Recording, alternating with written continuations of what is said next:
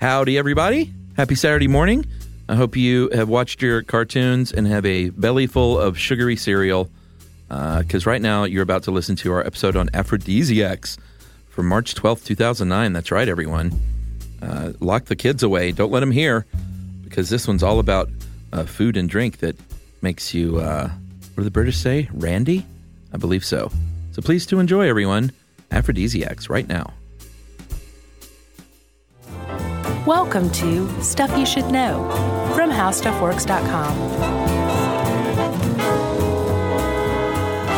Hey, and welcome to the podcast. I'm Josh Clark. There's Chuck Bryant. Welcome yourself, buddy.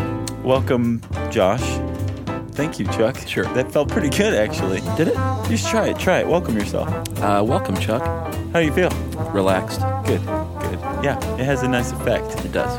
You know what uh, doesn't have a nice effect? Uh, it depends on what you're talking about. Okay, well, I'll just tell you. Okay. Spanish fly. But it turns out, I did, did a little research on this. Um, uh, I uh, found out that Spanish fly is not even a fly, it's a type of beetle. True. And uh, the active ingredient, it's actually crushed up, dried and crushed up beetles. Powdered, correct? Sure. It's a powder. And the the reason they, they powder the beetles is because they're trying to get to this um, this acid that the beetle emits when it's um, it- it's scared, Right. When it's it's threatened, and uh, this acid actually you know has long been thought to uh, create amorousness in people. But Um, that's bunk, correct? I can tell you the reason they they uh, they thought they were aroused. They were actually confusing uh, urogenital tract irritation. Uh, this stuff actually burns from the inside out. Wow. Yeah, and it can actually uh, cause kidney damage and I think convulsions and death. no Spanish fly. You should never take this for any reason. No. So uh, of course, you know, a- as I- as you know, I, I I like to do lots of research. It's like my thing, It is. right? Um, I started researching aphrodisiacs in general, True. and here we are at this podcast. Nice intro there. Thank you. Uh, I believe the word comes from the Greek goddess of love, Aphrodite. Is that right? Yeah. That's what I hear. Sure.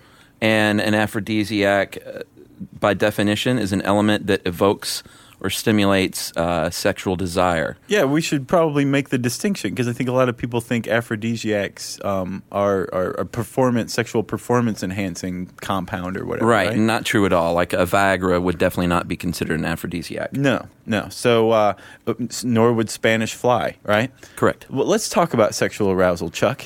Okay. All right, let's just keep it cool, Chuck. If I had a dime for every time you told me that, I would But be keep doing it this cool, or podcast. let's talk about sexual arousal. keeping cool. Oh, okay, gotcha.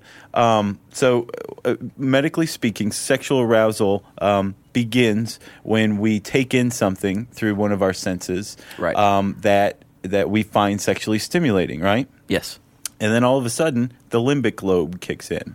Right. That's where it all starts. This is part of the brain's reward center, Uh-huh. Uh, and it's activated, and uh, it says, "Hey, I'm sexually stimulated, so I'm going to send a neurological signal through the nervous system down to the blood vessels in the pelvic area." Yeah. and it says open sesame and the blood vessels open and all this blood comes rushing in and even better because this wouldn't do a whole lot the blood vessels close behind this this uh, influx of blood So the door shuts essentially, yes keeping the blood, well, not trapped, but uh, well yeah i say trapped is fine sure okay. I guess that just has a negative implication. right well whether whether it's trapped or not what you got is an erect penis Right. And Uh, an erection in women as well. Yeah, I was surprised to find this as well. The clitoris actually uh, goes undergoes a s- a, very similar process, and there you have it. So all of a sudden, you are turned on and basically ready for sex. But Yes. that's not it. There's there's other physiological responses going on uh, when you're when you're sexually aroused, right? Uh, it's what I'm told. Can you fill me in on those? Yeah, I certainly can. Uh, well, your heart rate increases. Right. Um, and pleasure producing chemicals like norepinephrine and dopamine are, are suddenly released into the brain, and it's it's go time. That's right. yeah. So uh, that that's sexual arousal, and um, for an aphrodisiac to work, it would have to produce sexual arousal, right? right. And it could do this in one of two ways, Correct. Through the mind. like basically recreating that or stimulating that, right? Absolutely. Uh, for instance, something that might increase blood flow to your sex organs, it might simulate feelings of intercourse. So that has the effect of creating desire. Right. Okay. Or th- it can also just go straight to the horse's mouth, right? so to speak. go, go ahead.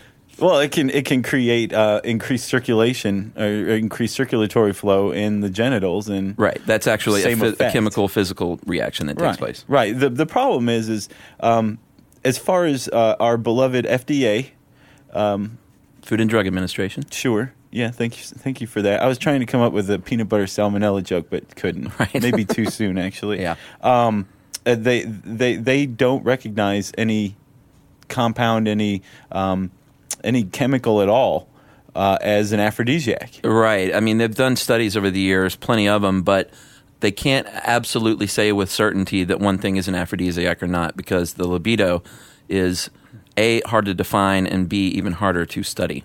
Well, I I was also interested to find out. Um, we're not entirely certain how testosterone and estrogen factor into this. Um, it turns out that you know we know that testosterone has an impact on sexual arousal because men who um, have trouble getting sexual or men who have low testosterone production have trouble getting sexually aroused. So we know it factors in. We Right. just don't quite know where. Um, Exactly. and testosterone, you know, you usually associate estrogen with women, um, but uh, testosterone has an, an effect on their sexual arousal as well.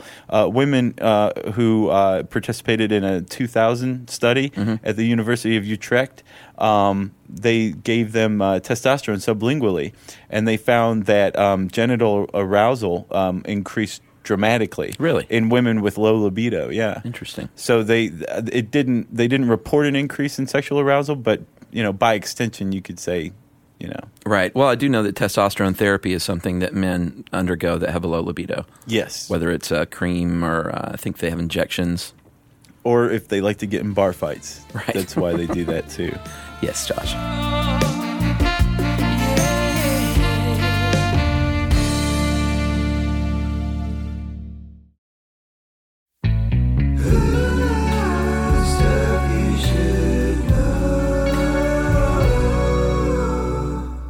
Okay, so the FDA doesn't recognize anything, but there's still plenty of people out there who think certain uh, foods, certain extracts, plants um, are aphrodisiacs, and this is this is nothing new. Like some of these No, not these new at ideas all. go really far back. How far back?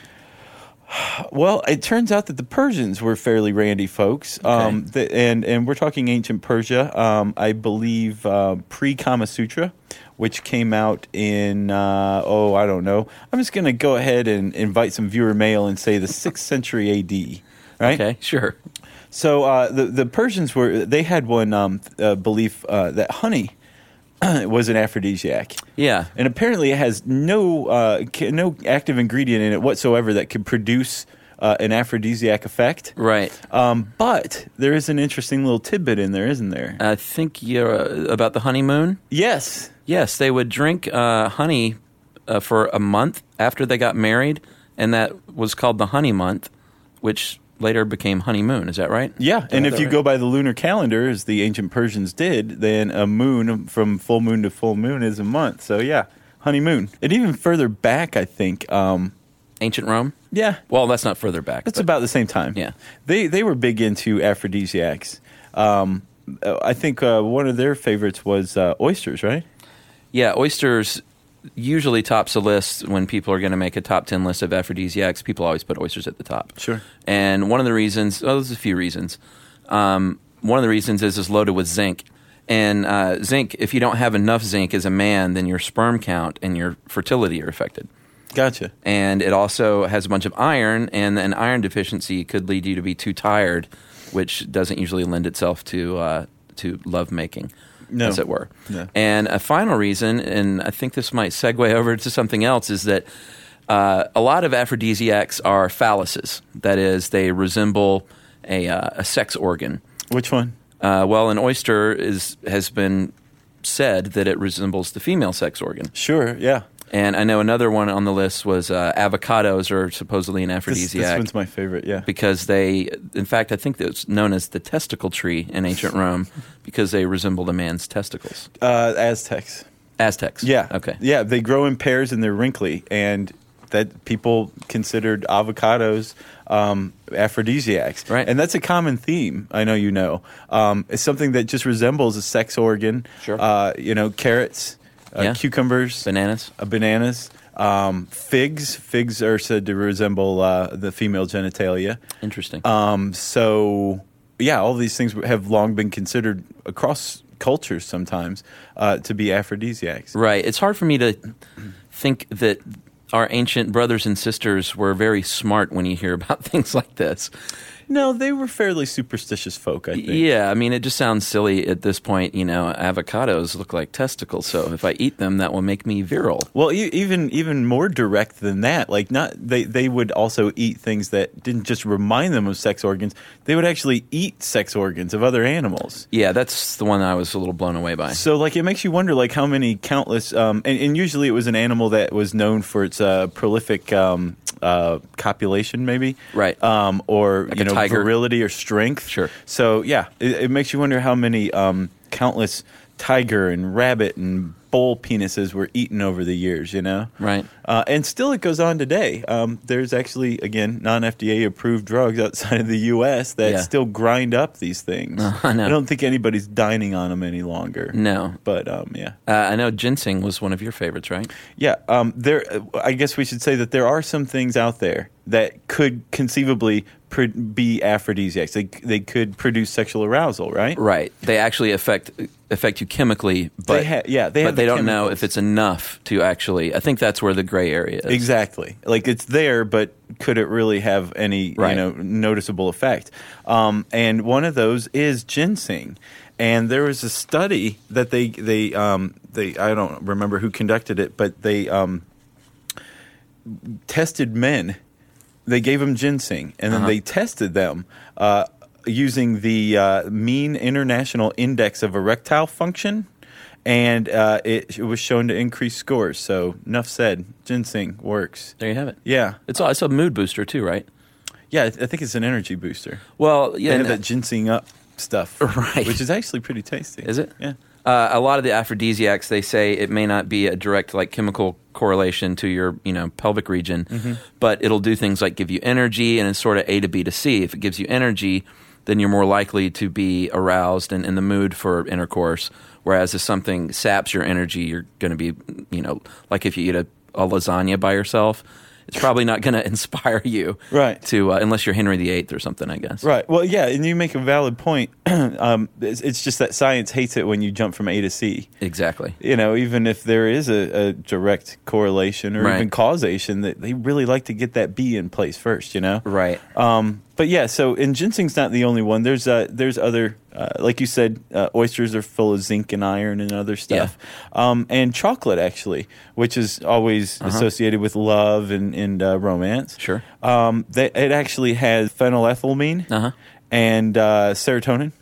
So these things are actually in abundant supply, and we can ingest these things. Our Right. body produces these naturally, Right. But um, we can ingest them and react to them conceivably. It makes you wonder how much chocolate you'd have to eat to really get off, like perhaps like several goblets full. Josh, I think you're talking about Montezuma, who was the Mm-hmm.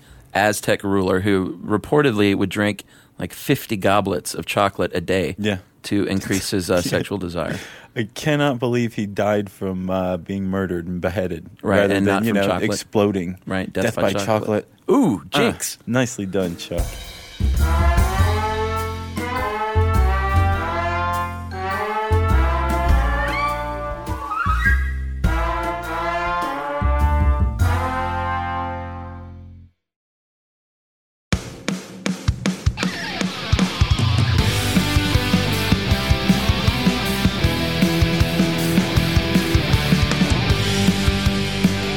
Uh, should we talk about smell? I think we should because I got to tell you, if I put stock into any um, aphrodisiac, it would have to be it would have to have something to do with smell. Yeah, it's not always food, it's not always taste. I know they say that like music and exercise can be aphrodisiacs. Sure. Well, yeah, I can tell you um, that swimming, uh, just the release of endorphins, actually is it, it, it definitely increases um, interest.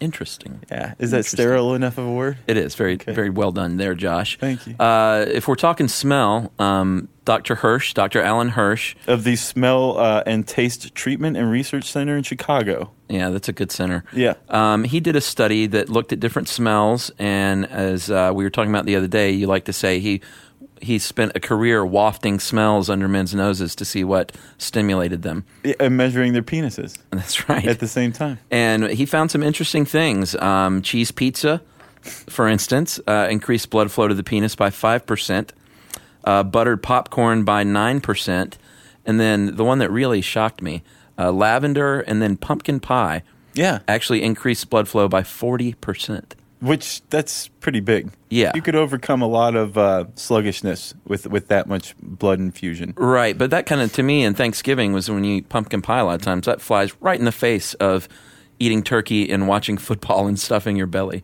and actually, pumpkin pie uh, didn't just have an effect on men; had a big effect on women. Right. But the topper, the biggest, uh, the biggest one, uh, actually is a combination of scents that arouse Oh, women. yeah. Is a combination of the horrid and disgusting uh, black licorice flavored Good and Plenty candies mixed with cucumber smell. Yeah. It drives the women batty. right.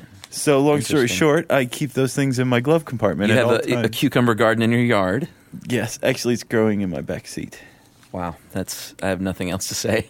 I don't think there is anything else to say, but I do. Actually, I do have more to say. Okay. Let's hit pheromones up real quick. Oh yeah, this is you're all over this. So pheromones basically have long been uh, identified as like a, a a way that maybe we attract one another. Right. Remember that awesome study you told me about? I can't remember what podcast it was, but they uh, they had women um, wearing shirts for like a week, and then they had guys smell the shirts. Right to determine their level of attraction by smell. Right. Yeah, and it was right on the money. It, it- yeah. Well, i- if if it was right on the money, then they really lucked out because you need a um a a cer- an uh, extrasensory organ that not all of us humans have a uh, vemeronasal organ. Never heard of it. Okay. Well, uh, basically, it's like a. It's like an addition to our s- to our olfactory nerve, Uh-huh. uh, our noses basically, Right. and we can pick out packets of information from pheromones. Uh, I don't know if we can necessarily; that's never been proven. But in the animal kingdom, it's very prevalent. Ah. Uh, so, and, and they pheromones are produced and em- emitted through urine, right? Right. So, if your dog sprays somewhere, and then an, another dog comes along and just can't stop sniffing, Oh, yeah. what that other dog's doing is actually determining the health uh, of the uh, the urinating dog's um, immune system Really? and uh, also determining if it would be a good match to produce offspring because apparently ultimately what you want when you uh, mate with another person as, as far as animalistically speaking Right. um, you are looking for somebody with a, a, a compatible but opposite immune system Right. so that the offspring you produce uh, has the re- resistance to the most diseases possible Well, and the same in humans. That's what the original smell study from the other podcast was right about. right um, but yeah the problem is is not all of us have that vemeronasal organ Ah. Um, but there was a study that that um, what we emit pheromones in our sweat, by the way, not Um, our um, urine, which is okay. good for us. Yeah, yeah. Because wow, yeah, it'd be we'd have a, a different society if if that were the case. I huh? think so. Yeah. Uh, well, there was a study. It was a kind of an informal study, um, and uh, these guys sprayed um, pheromones on one member of a set of twin girls, and popped the two of them side by side at a bar on a Saturday night Right. and w- waited to see uh, if there was a difference in which one was hit on more. The one that got the boost of pheromones uh, was picked up three times more than her identical yet untreated twin sister. So the girl that was laced with pheromones. Mm-hmm. Very cool. Yeah. So uh, pheromones, aphrodisiacs. I feel like I've gotten a lot off my chest. Right. I know they. A lot of people believe in aphrodisiacs, but the scientific community, the FDA, as you said, does not support it, and the scientific community thinks there's also a likelihood that it just could be a placebo. If you if you think you eat an oyster and you're going to feel a little more inspired uh, sexually, then you're going to eat the oyster and feel inspired. And hey, you know what? If that, if even if you're just fooling yourself, whatever. I'd Let's- say the yeah. end justifies the means in that case. Placebos work. Yeah. Well, good. Okay. Now is it listener mail time? Yes, let's Okay. get on with it. Uh, Josh, I think we are going to pull the train into Limerick Junction. Yeah, I liked I like this trend. We went from haikus to limericks. I don't know what's next. Uh, I don't know, an uh, an epic poem maybe. No, we're gonna get the Iliad from some listener now. Uh, just a couple of limericks here. Uh, Ryan of Victoria, British Columbia, fine uh, Canadian friend. Have you ever been there? No. That's one of my favorite cities on the planet. I've heard it's awesome. It is awesome. It's very cool. Everybody's very friendly. It's like a tiny city with like mini skyscrapers and everything, and it's just awesome. It's British Columbia too, so Sure, nice. Uh, all right, uh, Ryan has this to say. As I wore an uncomfortable sweater, I sat down and wrote you this letter. Josh and Chuck love haikus, but haikus make me snooze because we all know that limericks are better. yes, That's a good one, Ryan. fantastic. And the final limerick today is from Brendan uh, Franklin of Tucson, Arizona, another cool town yeah, college town. Uh, the podcasting host, Josh and Chuck, and the cast that they host sure don't suck. They tell me how stuff works, and as one of the perks, I know, I'm no longer an ignorant schmuck. nice. And Brendan, we agree. You're not an ignorant schmuck. You're a No, good guy. you also may be the first person on the planet to ever use schmuck in a limerick. Oh, no way. No, It's okay. huge in Limerick land. Is it? I'm not very familiar with them. Oh, yeah. I, I guess I should say I'm surprised that we haven't gotten uh, a- any dirty limericks yet, though. Although now I think we could probably expect that. True. Yeah. I'm just happy my name rhymes with schmuck. yeah. Well, we knew that already. Yes. So uh, if you want to send Chuck and I a limerick, not a haiku, um, or if you just want to say hi, or if you'd like to uh, just congratulate us on making it through how aphrodisiacs work without humiliating ourselves by cracking up, um, you can send us an email to stuffpodcast at howstuffworks.com. For more on this and thousands of other topics, visit howstuffworks.com.